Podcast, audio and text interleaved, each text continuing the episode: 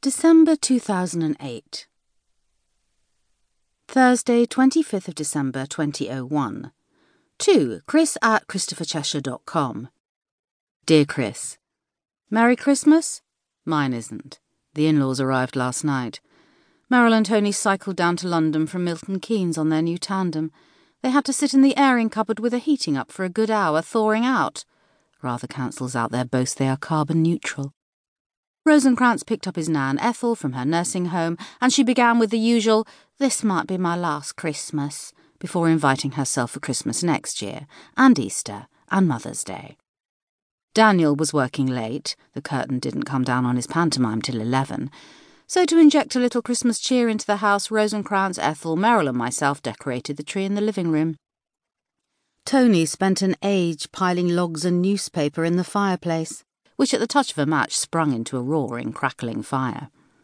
He excused himself when the decorating became competitive. We were divided into two camps, style wise. Ethel and Meryl favoured an all silver display of baubles, whereas I wanted my usual array of multicoloured baubles, tinsel, and the cross eyed cotton wool bearded Father Christmas Rosencrantz made from bog rolls as a child.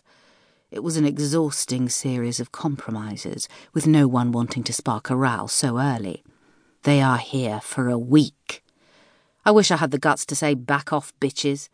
However, I didn't. So we decorated one side of the tree silver and the other multicoloured, with an agreement it would be rotated daily. Rosencrantz sensibly joined Tony outside in the garden and helped him oil the tandem.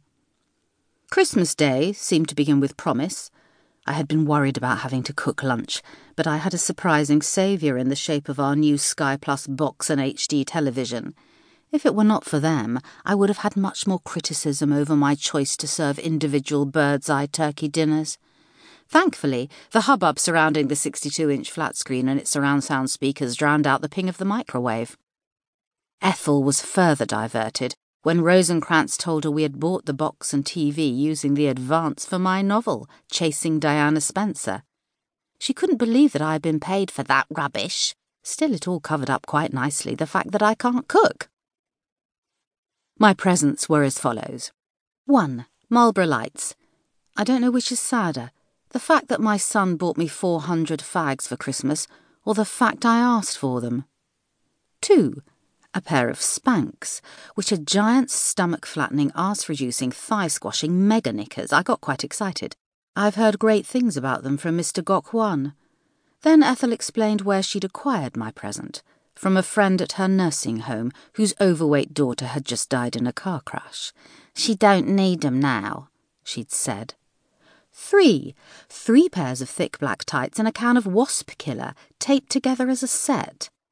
They're for your varicose veins, explained Meryl in a stage whisper over the airborne wrapping paper. I presume she meant the tights. Four. An iPhone. I will come back to this in a minute. Five. Your gift, the complete Sopranos box set, was wonderful, thank you. I told Rosencrantz I would now be able to join in with all the people raving on about how gritty and dark it is. Mother, we've like moved on, he said, rolling his eyes. The Sopranos is so like 2007. Six. Chanel number five from Marika. I still can't reach Marika to wish her a Merry Christmas. Can you? Phone lines must be down. Slovakia is in the grip of a massive blizzard. Meryl and Tony gave Rosencrantz the dangerous book for boys, which is lazy gift giving if you ask me. Its point of sale in almost every supermarket thus required no effort on their part. Ethel took one look at it and said, He's nineteen years old. It's not trees he's going to be going up. Before handing over her gift, a Durex Vibrations fun pack. Meryl looked horrified. Well, he's a good looking gay lad said Ethel. My present will keep him safer than your present. She had a point. Tony blushed violently and said he'd fetch more Bucks Fizz.